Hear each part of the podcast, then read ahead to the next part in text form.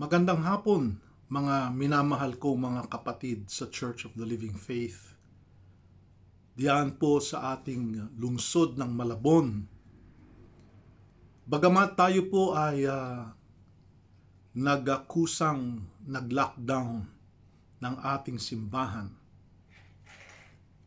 Subalit, nananatili ang katotohanan, hindi kailanman mabibilanggo mapipigilan o malalockdown ang salita ng Diyos.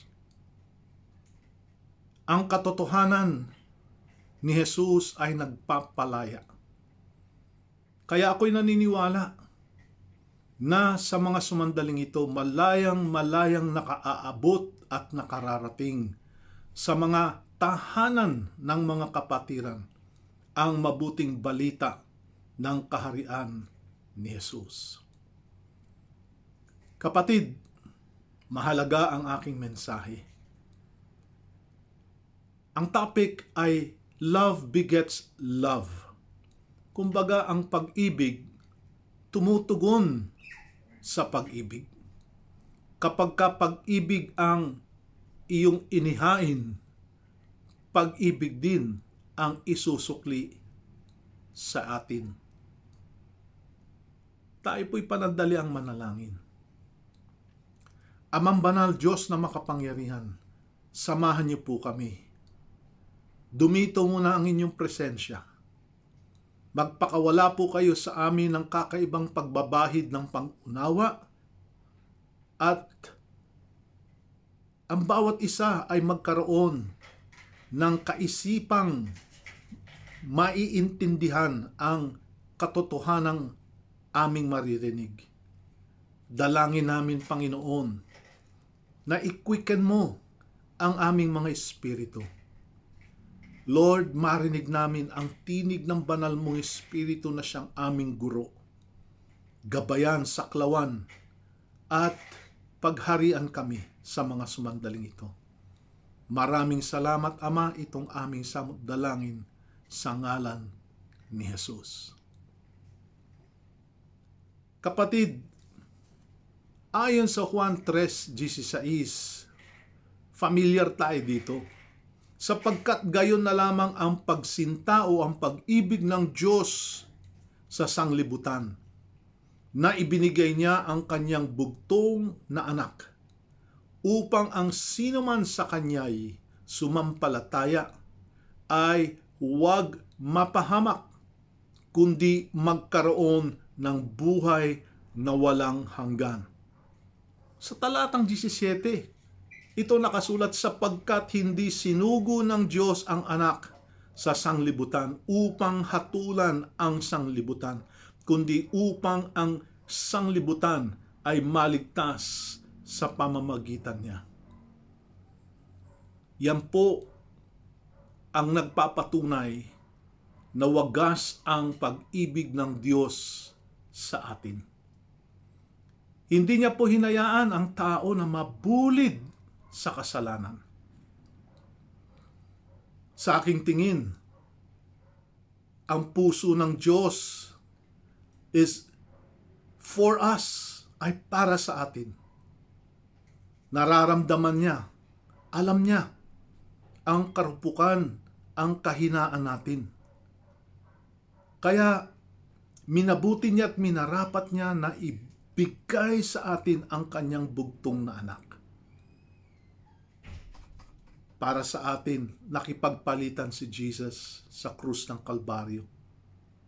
Alam mo, hindi ako magsasawang ulit-ulitin ang bagay na ito na nakipagpalitan siya sa atin. Dapat tayo ang tumanggap ng kahatulan ng kamatayan subalit inako ito ni Kristo. Binayaran minsan at para sa lahat, buong buo binayaran niya ang ating pagkakasala. Ipinako niya ang listahan ng ating pagkakautang doon sa krus ng Kalbaryo at sa pamamagitan ng dugo na dumaloy mula sa kanyang katawan. Binayaran niya ng buong buo ang lahat ng kasalanan ng sangkatauhan noon, ngayon, at magpasawalang hanggan. Pag-ibig ng Diyos na inilapat niya sa atin na ang kagandahang loob niya ay sumagana para sa atin na kung saan, kung kailan tayo mahina, pinakikita niya na siya'y malakas. Kapatid, ang Diyos ay pag-ibig. At ang pag-ibig na ito, nag-aalis ng anumang takot. Lahat ng takot, lahat ng kinaka, kinatatakutan natin, inaalis ng pag-ibig ng Diyos. Kaya dapat maranasan natin ang pag-ibig ng Diyos sa atin bilang isang ama. Yes, bilang isang ama. Maranasan natin ang sonship, yung pagkakaangkin niya sa atin bilang kanyang mga anak. Dahil isinugo niya ang kanyang anak hindi upang hatulan tayo, kung hindi sa pamamagitan niya ay magkaroon tayo ng kaligtasan. Purihin ang Panginoon At sabi sa unang Juan 4.19, tayo'y nagsisiibig sapagkat siya'y siya'y unang umibig sa atin. Siya yung unang umibig sa atin. Hindi tayo ang naghanap sa Diyos. Siya yung naghanap sa atin. Di nga ba't naikwento niya sa pamamagitan ng yung dakilang pastol na iniiwan niya yung siyam na siyam para hanapin yung isang nawawaglit. At kapag ka na kita niya ang uh, nawawaglit na isang tupa, labis ang kanyang kagalakan. Kapatid, ang pag-ibig ng Diyos, hindi tayo tatantanan. Saan man tayo sulok pumunta, kesa liwanag o kesa sa dilim. Nandoon ang presensya ng Panginoon. Patuloy na nag pupupog sa atin ng pag-ibig. Nagpapaalala, nagpaparamdam sa atin na tayo'y kanyang iniibig. Kaya naman sa Efeso 1:4 hanggang 5 sabi, ayon sa pagkapili niya sa atin sa Kanya siya yung pumili sa atin para sa Kanya. Kaya special ka kapatid. Nung una pa lang nakita ka ng Panginoon, first love, no? Na love at first sight. Love at first sight. Bago itinatag ang sanglibutan. So wala pa wala pa ang tinatawag nating mundo. Nakita na tayo.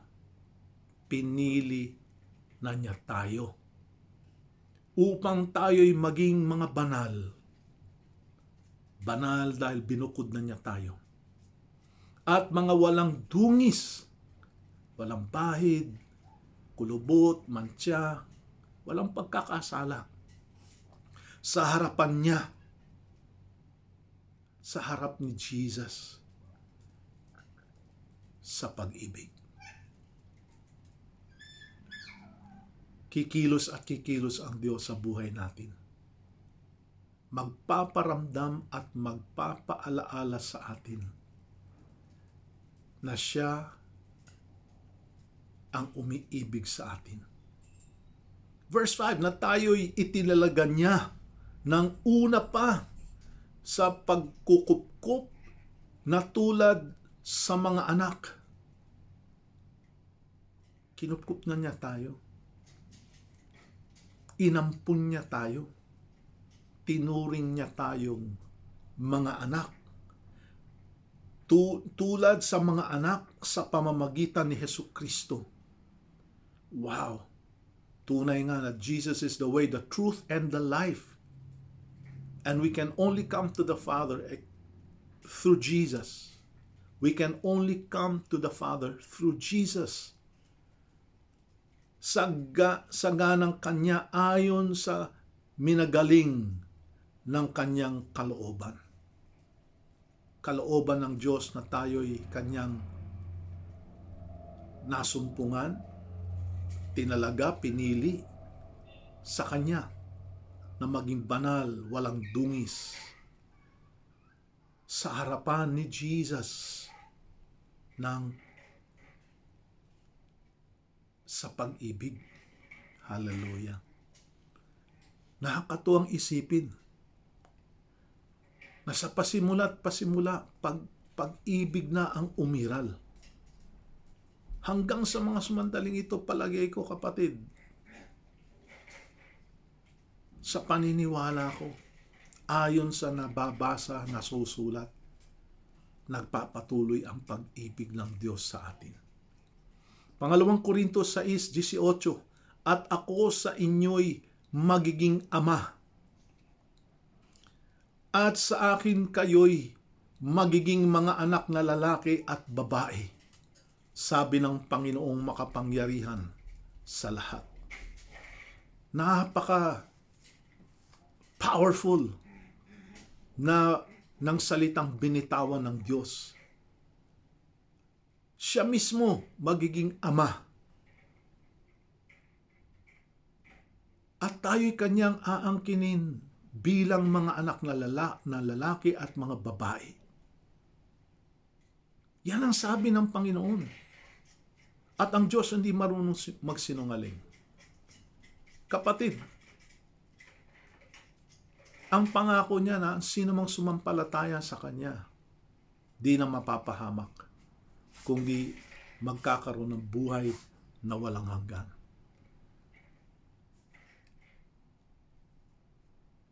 At sususugan ko ng Juan 1:12 hanggang 13.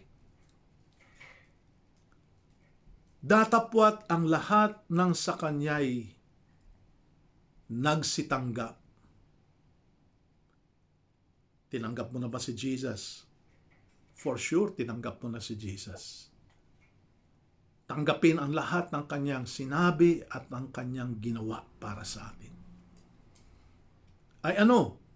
Ay pinagkalooban niya sila ng karapatang maging mga anak ng Diyos.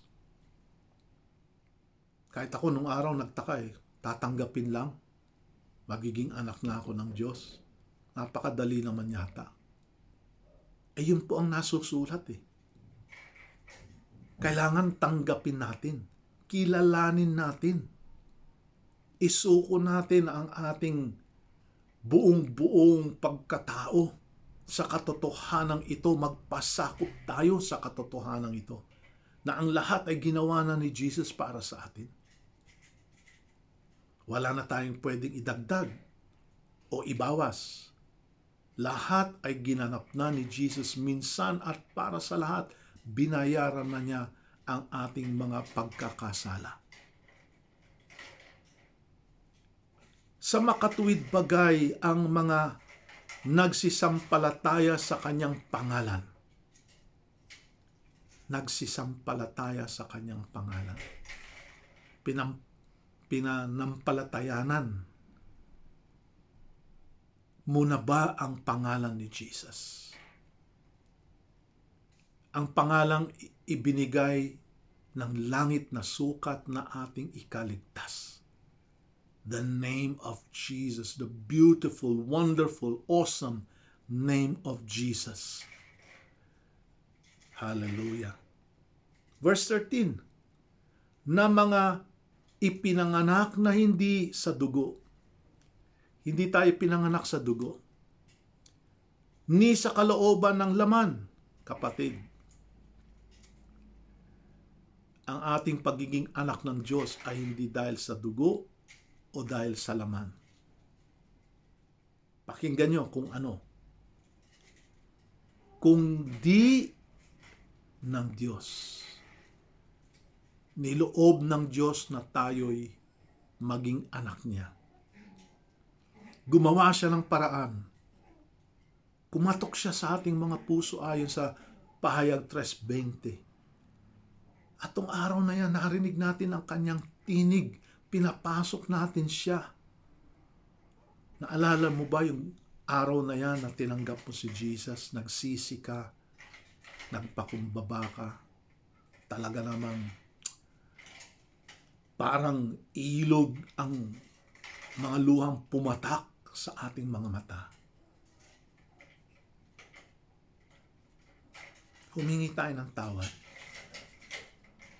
At napakagaan sa kalooban ang nangyaring pagkatapos nating tanggapin si Jesus. Ang luwag-luwag ng pakiramdam, ang linaw-linaw ng paningin, ang gaan-gaan ng pakiramdam ko super sa sarap. Naalala niyo pa, pa po ba yun? Hallelujah. Hallelujah. Di ko malilimutan yung first encounter ko with the Lord.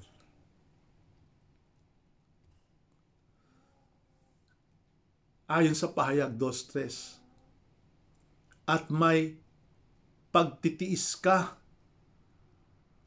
at nagbata ka dahil sa aking pangalan at hindi ka napagod.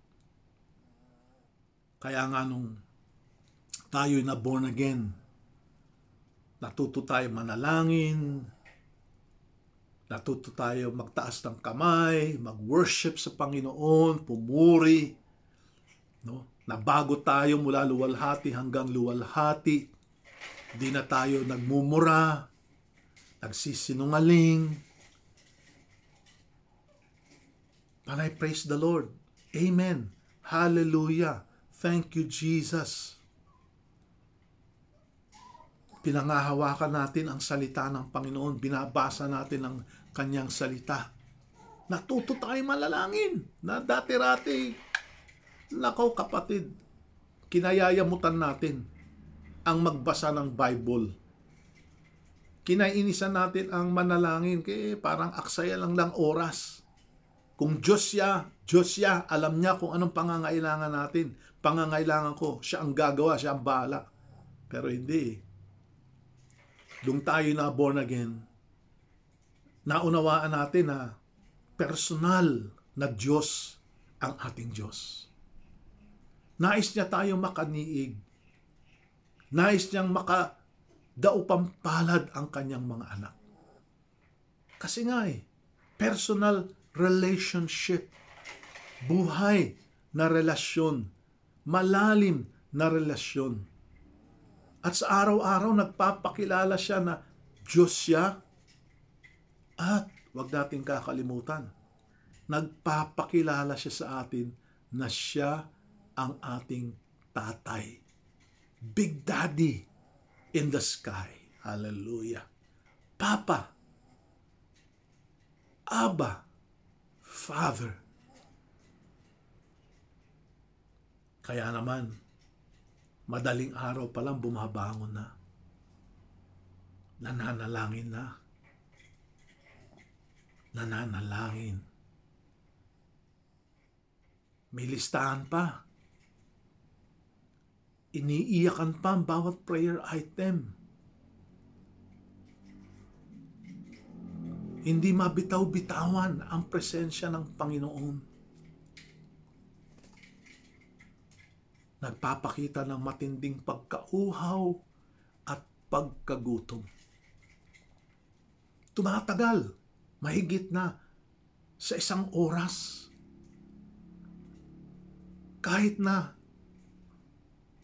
sumasakay ng jeep o bus, ng tricycle, parati may sambit na panalangin.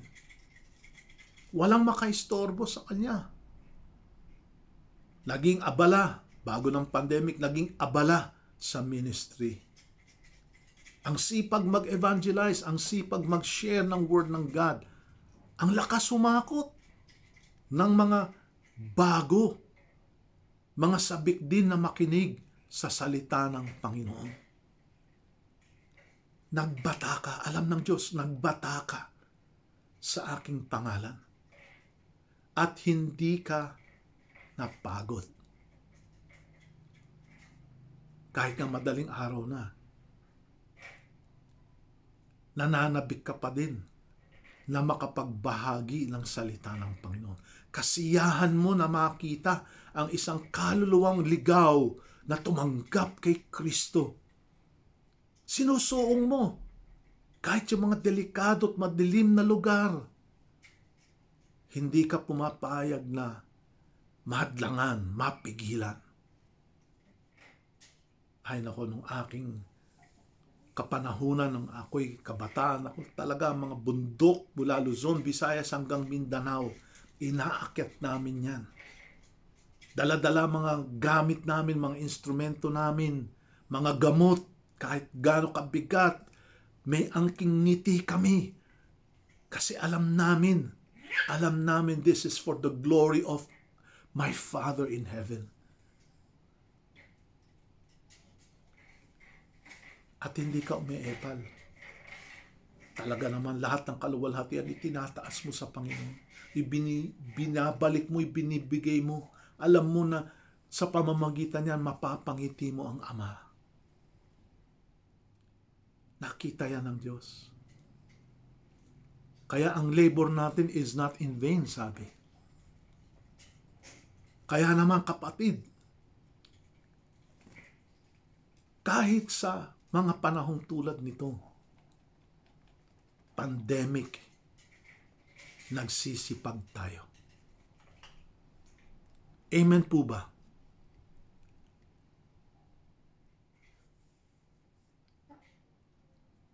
Kaso mo sa pahayag 2.4, ito nasusulat. Ngunit meron akong laban sa iyo. Meron siyang sumbat sa atin na iyong iniwan ang iyong unang pag-ibig. Aray. Aray, arugoy. Mismo si Kristo ang nagsasabi na iniwan mo ang una mong pag-ibig. Sino ba unang una nating pag-ibig? E yung unang umibig, walang iba kundi si Kristo Jesus. Na siyang naging dahilan kung bakit tayo nababago araw-araw. Na siyang dahilan kung bakit tayo ngayon ay may kapatawaran sa ating mga kasalanan. Siya yung naging dahilan kung bakit tayo may buhay na walang hanggan. Siya yung dahilan kung bakit ang kasalanan natin napatawad. Siya yung dahilan kung bakit lahat ng sakit, karamdaman, kahirapan ay inalis na. Lahat ng sumpa, inalis na at pinalitan na ng pagpapala.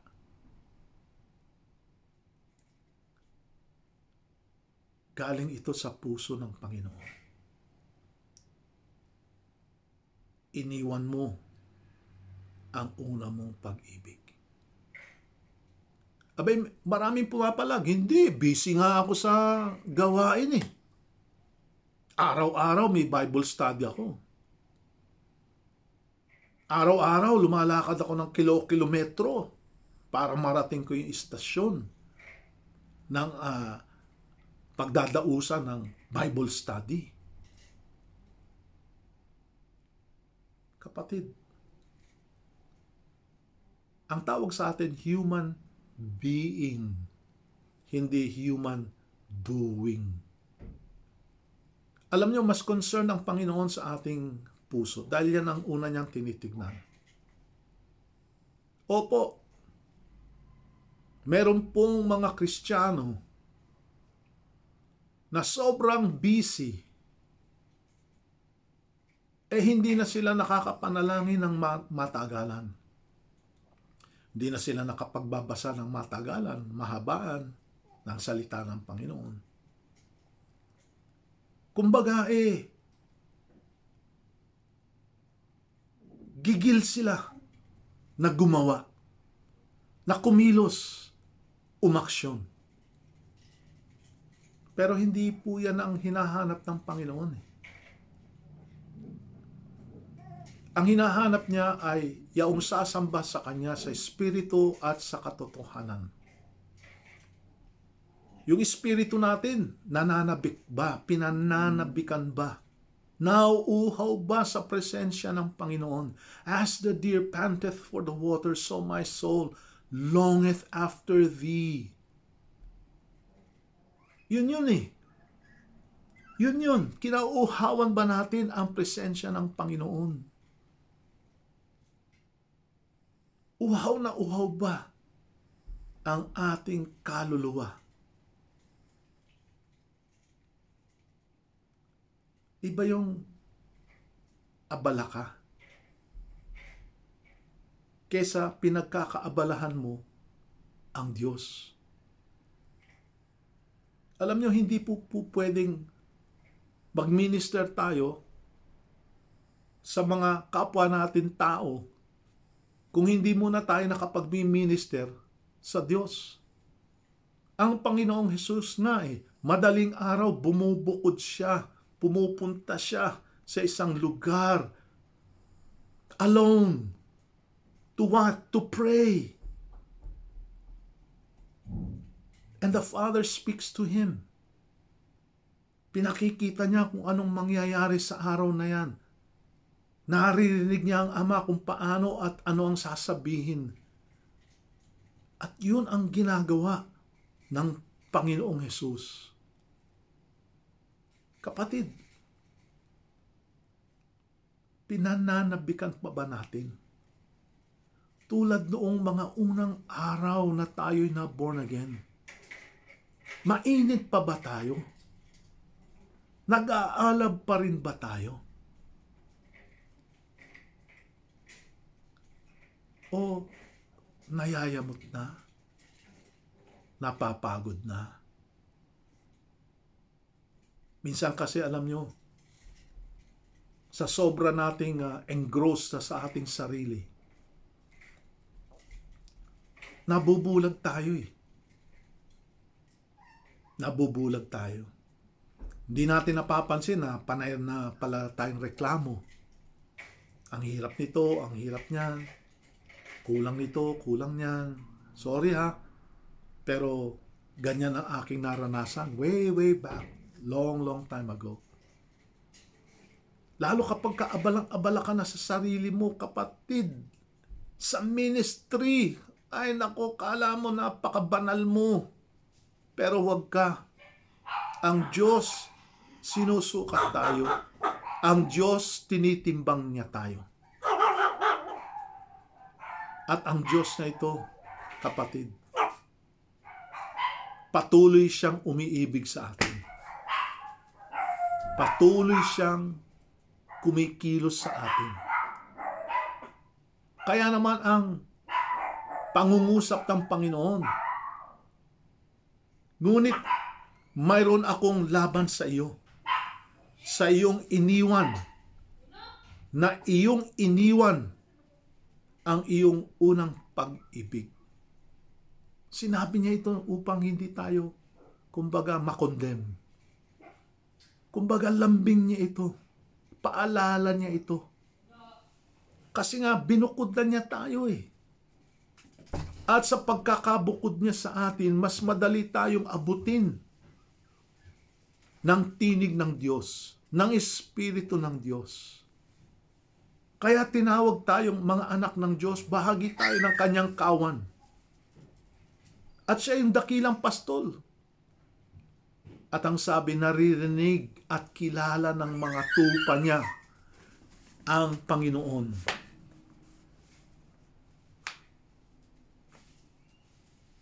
naririnig natin ang tinig. Kilala natin ang tinig.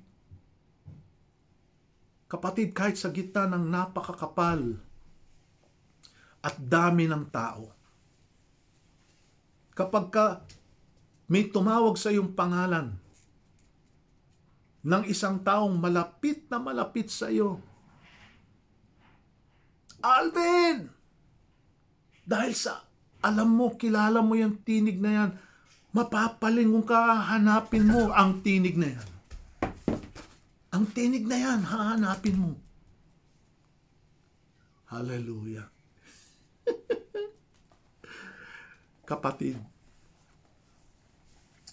ganyan ang ginagawa ng Diyos sa atin sa mga sumandaling ito. tinatawag niya ang ating mga pangalan. Kinakalabit, pinapaalalahanan, ako ang una mong pag-ibig. Bakit nauhumaling ka sa iba? Ang puso mo. Na sinabi, na higit na mas marupok kahit sa anumang bagay. Naliligaw. Naliligaw. At alam niyo, ang sistema ng mundo, un- inuunti-unti tayo eh. Kapag ka pinabayaan natin,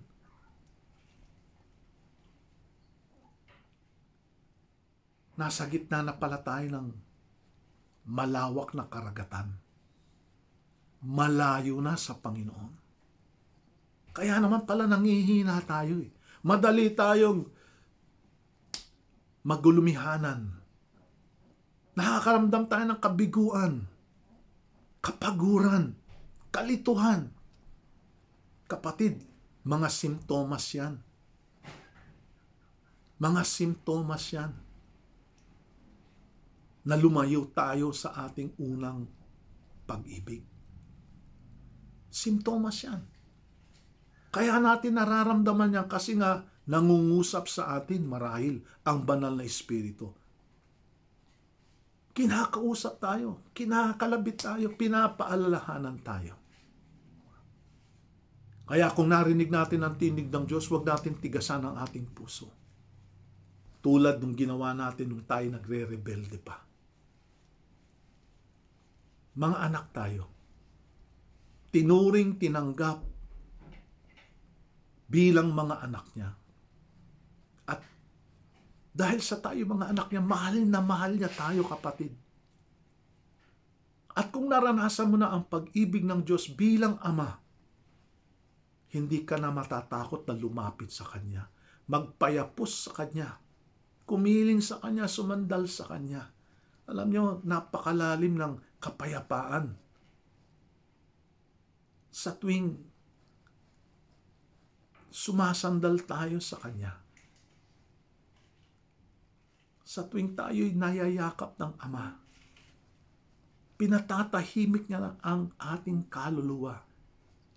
Sabi nga, inaawitan pa niya tayo. Opo, malambing ang ating Diyos, mapagmahal ang ating Ama. Kaya, wag na tayo magmatigas. Kung alam natin na tayo ay nahumaling na sa iba, tandaan mo, tandaan natin, mapanibughuin ang Diyos natin, seloso ang Diyos natin. Gusto niya na solo niya tayo.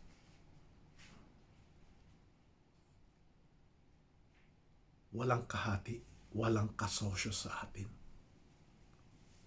Dahil darating ang panahon na tayo kanyang ipipresenta kay Jesus bilang babaeng ikakasal na malinis, banal, walang tungis, walang mantsa, walang kulubot.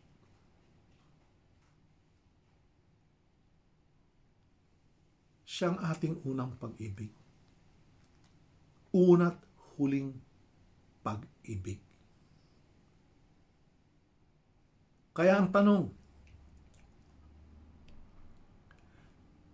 paanong pananatilihing maalab ang unang pag-ibig? Simple lang. Gamitin natin ang salitang pag-ibig. At bigyan natin ng pakahulugan ng bawat titik. Ang unang titik ng pag-ibig ay titik P. Para mapanatili nating maalab, maapoy ang ating unang pag-ibig, kinakailangan ng pananalangin. Pananalangin dahil sa pamamagitan ng pananalangin, nakakausap natin si Jesus. Na-establish natin ang relationship natin with Jesus. At sa pamamagitan ng pananalangin, nakakausap natin siya. At may mga panahon na Siya ang kumakausap sa atin. Kaya mahalaga ang pananalangin. Huwag lang yung bless, O Lord, and this thy gift which we are about to receive from thy bounty to Christ our Lord. Amen. Yung mga panalangin memoryado, hindi. Yung mga panalangin galing sa puso. Yung bang may, kahit may hugot, at least nagiging honest ka sa Panginoon. Hindi mo kinukubli, hindi ka nagiging plastic. Hindi. Nagiging totoo, tunay at tapat sa pakikipag-usap sa ating Panginoon. Personal ang Diyos. Tandaan natin, personal. Buhay at personal ang Diyos. Amen po ba? Gustong-gusto niyang marinig ang ating mga tinig. Kaya naman, sa pamamagitan ng pananalangin, kinakailangan natin nakasangkapanin ang salita ng Diyos, ang pangako ng Diyos. Letter A, ating itago ang salita ng Diyos sa ating mga puso. Kapag ka ang salita ng Diyos ang pumupuno sa ating mga puso, malayo tayo sa pagkakasala. Dahil ang banal na Espiritu mangungusap at ipapaalaala sa atin ang mga dakilang mga pangako ng Diyos. Tandaan natin ang salita ng Diyos ay buhay. Nakakapagpabago ito. Di nga ba't nung natuto tayo magbasa at magbasa ng salita ng Panginoon eh parang parang uh, liha yung salita ng Panginoon eh. Nililiha ang surface ng ating puso. At tabak, matalas na tabak, talaga namang, naku, tinata, tinatabasan niya tayo. Masakit sa paminsan na ma, marinig natin, mabasa natin na kumbaga tayo yon tayo yung sinasabi doon sa salita ng Panginoon. Minsan nga narinig ko yung preacher na nagpipreach eh, sabi ko, doon sa kaibigan ko, nakwento mo na ba ako tungkol sa kanya? Parang ako siya na, hindi, salita ng Panginoon yan. Kailangan natin na kung tayo nananalangin, kasangkapanin natin ang salita ng Panginoon. Dahil ang salita ng Panginoon ang susi na magbubukas no ng mga pintuan ng kalangitan na magagamit natin, na dapat natin ginagamit sa ating pananalangin para lalong maging epektibo ang ating prayer. Alam nyo, kapag ka-epektibo ang ating prayer, ang letter G magagawa natin. No? Na magganap ang sinasabi ng salita ng Diyos. Kapag ka nakita nating effective yung promise ng, ng, ng Diyos, no? Uh, sa Diyos walang imposible. Pin, pinag-pray mo, Lord, sabi mo uh, sa salita mo, walang imposible sa Diyos. At nagkaroon ng himala, nagkaroon ng answered prayer. Wow! Ganun pala. Dapat kasangkapanin ko ang salita ng Panginoon sa aking pagpe-pray. At kapag ka merong ipinag-uutos sa salita ng Panginoon, dapat sundin. Wala na yung kakamot ka pa ng ulo, yung parang imposible gawin. Hindi! Kung ano nasasaad sa salita ng Panginoon, gawin mo. Sabi, repent. Mag-repent. Sabi, magpakumbaba. Ang sino man nagpapakumbaba, itataas ng Panginoon. Wow! Wow! Hallelujah! Ganapin. Aanhin mo ang salita ng Panginoon. Kumbaga, naririnig mo at naririnig, hindi mo namang ginagawa, useless. Useless.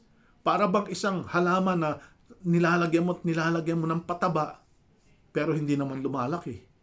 Hindi naman namumulaklak, hindi naman namumunga. Hallelujah. Napipick up po ba? And letter I, habang ginaganap natin ang, ang, ang salita ng Panginoon, nakikita natin na effective ito sa ating prayer. Nakikita natin ang kabanalan ng Diyos. Kaya ang letter I, isuko ang lahat ng pagkakasalat kahinaan.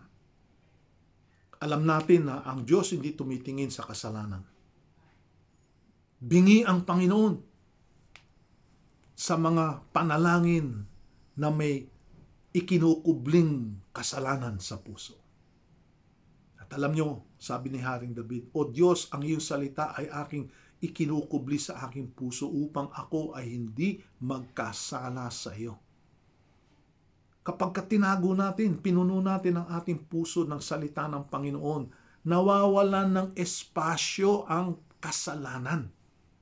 Naibig, napapalayas. Kaya yung transformation ng puso natin, pagbabago ng puso natin ay nagaganap. Araw-araw nagiging madali ang pagbabago sa atin ng ating kaisipan. Nababago. Kaya nalalaman natin kung ano ang kalugod-lugod, katanggap-tanggap at kasiyasiyang kalooban ng Diyos. Nagiging matalas tayo. Naririnig natin ang tinig ng Diyos. Nagiging discernful tayo. Nag, nagmumove tayo sa prophetic. Kasi napaka, kumbaga eh, bukas na bukas ang langit. Sumasabay ang langit sa atin. Hallelujah. Kaya naman kapag ka nangyayari ito, ang letter B nagaganap. Binibigyan natin prioridad ang Diyos sa lahat-lahat.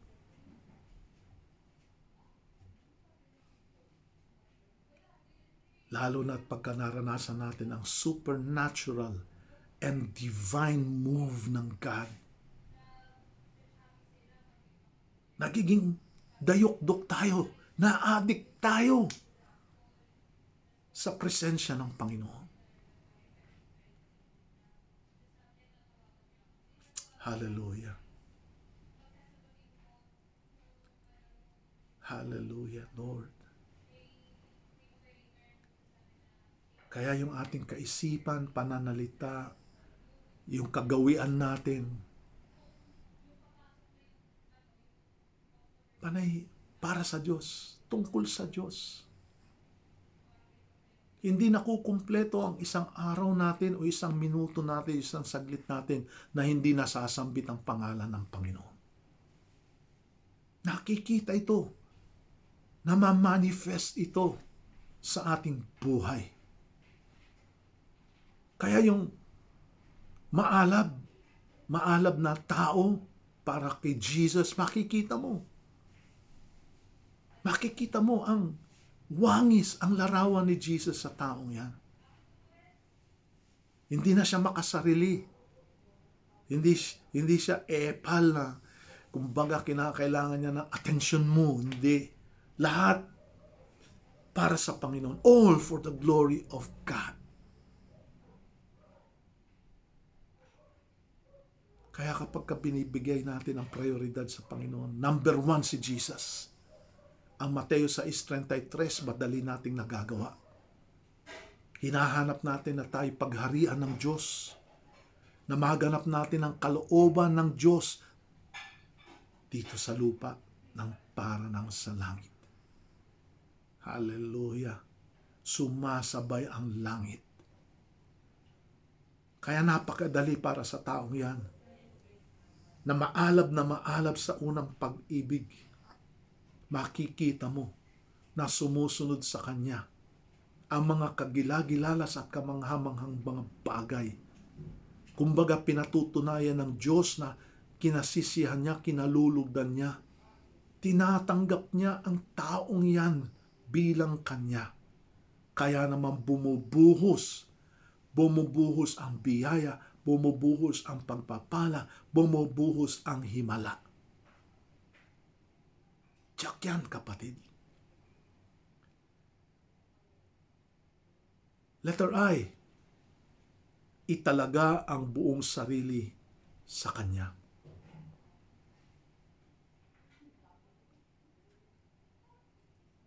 Yung buong sarili, puso, kaisipan, mga mata, no? mga pananalita, pandinig, mga ginagawa, pinupuntahan,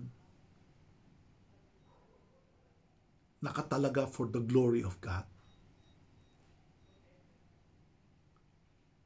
Kapatid, kapag ka itinilaga natin ang ating sarili, committed tayo sa Kanya. Yung daan patungo sa Ama, parati nating nakikita sa pamamagitan ni Jesus. Yung katotohanan, hindi tayo lumalayo. Kasi kinukubli natin sa ating mga sa ating mga puso eh. Napaghaharian tayo, nasasaklawan tayo eh, ng salita ng Panginoon na nagbibigay sa atin ng kalakasan through the grace of Jesus na kanyang ibinigay sa pamamagitan ng kanyang buhay. Opo. Sa araw-araw, mas ninanais natin na lumiit, na maibaba para siya ang maitaas. Na hindi na tayo makita, mapansin, marinig. Okay lang yan. Basta sa gayon, si Jesus ang nakikita, naririnig, nararanasan.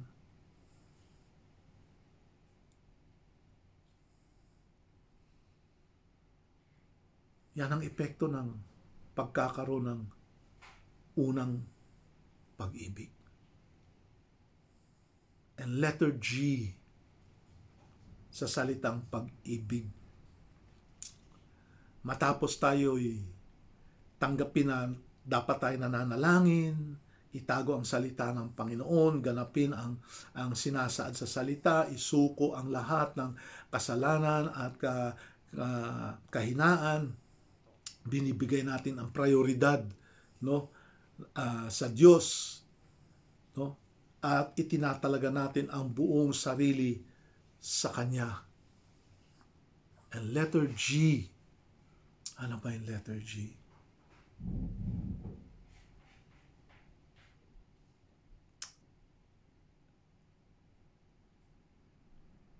ang gantimpala ang gantimpala natin ay walang iba kung hindi si Jesus.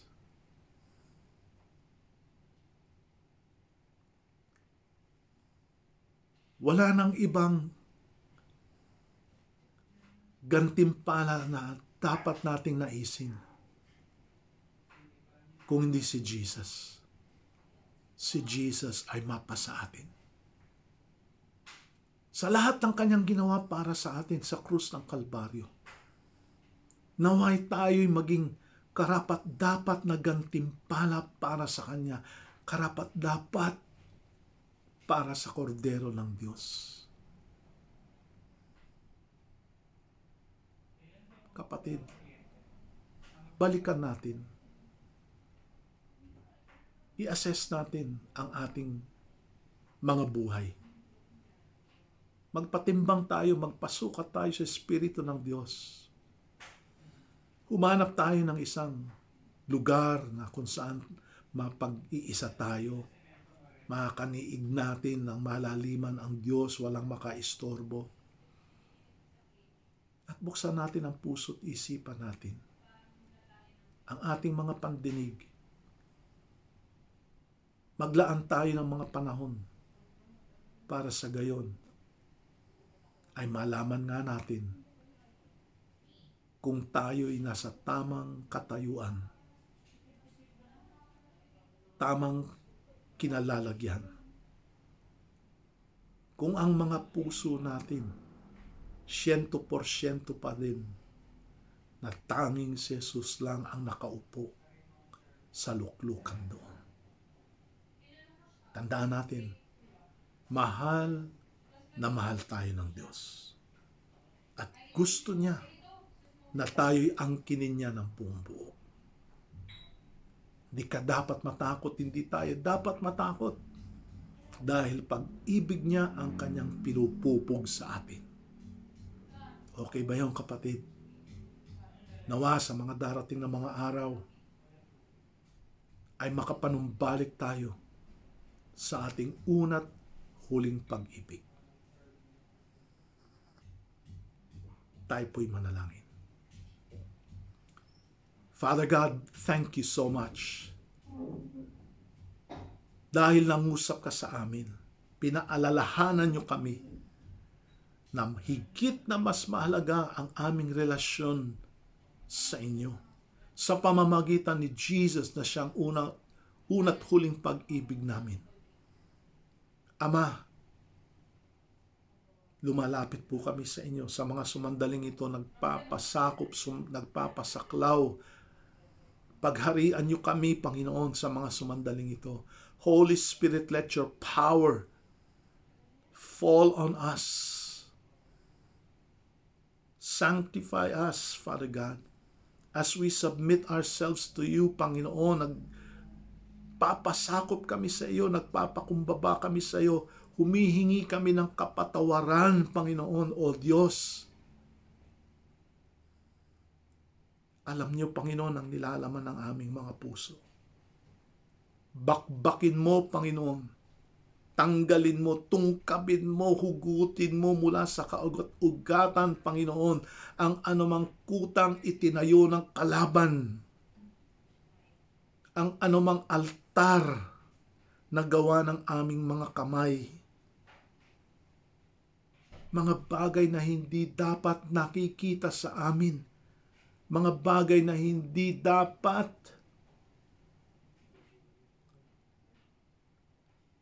na nagtatagal sa amin. Patawarin kami, O Diyos, sa lahat ng aming kasalanan, mga kahinaan at kamalian at kalikuan. Sa lahat ng mga bagay na hindi ninyo nakikita kalugod-lugod. Maraming salamat. O Diyos, hayaan mo na kami linisin ng muli ng dugo ni Jesus. Tinatalaga namin ang aming sarili sa iyo, buong buo ang kininyo kami, buong buo, Panginoon, sapagkat kayo'y sa amin, sumasa amin. Maraming salamat, Panginoon. Pinupuri ka namin, sinasamba ka namin sapagkat sa mga sumandaling ito napapalibutan kami ng inyong presensya at ang inyong mga anghel, Panginoon, ay nagmiministeryo sa amin, O Diyos, at ang banal mong Espiritu, Panginoon, O Diyos, binubuhos sa amin ang pag-ibig ninyo, pinapalitan, Panginoon, O Diyos, ng anumang takot ng kapayapaan, ibinabalik sa amin ang kagalakan, kasiyahan ng iyong pagkakaligtas sa amin. Ama, maraming salamat, Panginoon, sa araw na ito. Dalangin namin, O Diyos, na sa araw-araw mangusap ka sa amin. Yapusin mo kami. Kalingain mo kami, Panginoon. Pangunahan mo kami, tanganan niyo po kami, Panginoon, ng mas mahigpit kaysa dati, kaysa kahapon, kaysa kanina at baguhin niyo kami ng patuloy mula luwalhati hanggang luwalhati. Ama, ang mensaheng ito, Panginoon, manatili sa aming sa kaibuturan ng aming pagkatao, umalingaw-ngaw sa aming espiritu at aming at ito'y magbigay paalala, paalaala sa amin na panatalihing mainit, maalab na gaapoy ang aming unang pag-ibig kay Kristo Jesus. Ama, aming hinihiling din ang pagpapagaling ninyo sa amin. Sa mga may sakit, o Diyos, sa mga nangihina, sa mga nanlulupaypay, restore, ipanumbalik, Panginoon, o God, ang anumang ninakaw ng Diablo sa kanila Doble, Panginoon. In Jesus' name. In Jesus' name. In Jesus' name. Lord, ang himalang aming hinihintay mula sa iyo, pakawalan niyo na. Pakawalan niyo na, Ama. Lord, ang anumang kahilingan na aming sinabi, sinambit sa pamamagitan ng pangalan ni Jesus kayo'y matapat, sa inyong salita at gaganapin niyo ito para sa amin. Maraming maraming salamat, Ama. Pagpalay ng buong Church of the Living Faith, ang buong pamunuan, lahat ng mga manggagawa, mga kapatiran, O God, pagpalain at isecure, Panginoon, sa pamamagitan ng dugo ni Jesus at ang tanda ng banal mong Espiritu, Panginoon, ay sumaamin ngayon at magpakailanman. Pagpalain din ang aming bansa. Lord, ang aming Pangulo. Ang bawat isang kababayan namin, patawarin ang aming pong mga pagkakasala. Bilang sambayan ng Pilipino, namamagitan po kami. Lingapin kami, dinggin kami, patawarin ang aming mga kasalanan at pagalingin ang aming bansa. Lord, in Jesus' name, pagalingin ang aming bansa. Let there be, Father God, a supernatural cleansing, a supernatural healing and deliverance, Father God. Lord, mula sa pandemic na ito, mula sa mga sakit at karamdaman, o Diyos na naglipana, anuman ang pangalan nila, aming inilalapat ang pangalan na higit sa anumang pangalan ang pangalan ni Jesus. Lord, through the name of Jesus, ang kanilang mga pamatok, posas, panggapos, panalik, kadena, nawawasak, nasisira, at naaabo in Jesus' name. Father God, thank you. Patuloy naming din hinihiling sa iyo na pagpalain po at itaguyod ang gawa ng aming mga kamay ang mga pinagkukunan namin ng aming kinabubuhay, mga negosyo, propesyon, trabaho. Lord, maging ang mga pag-aaral ng aming mga anak. Maraming salamat, Ama.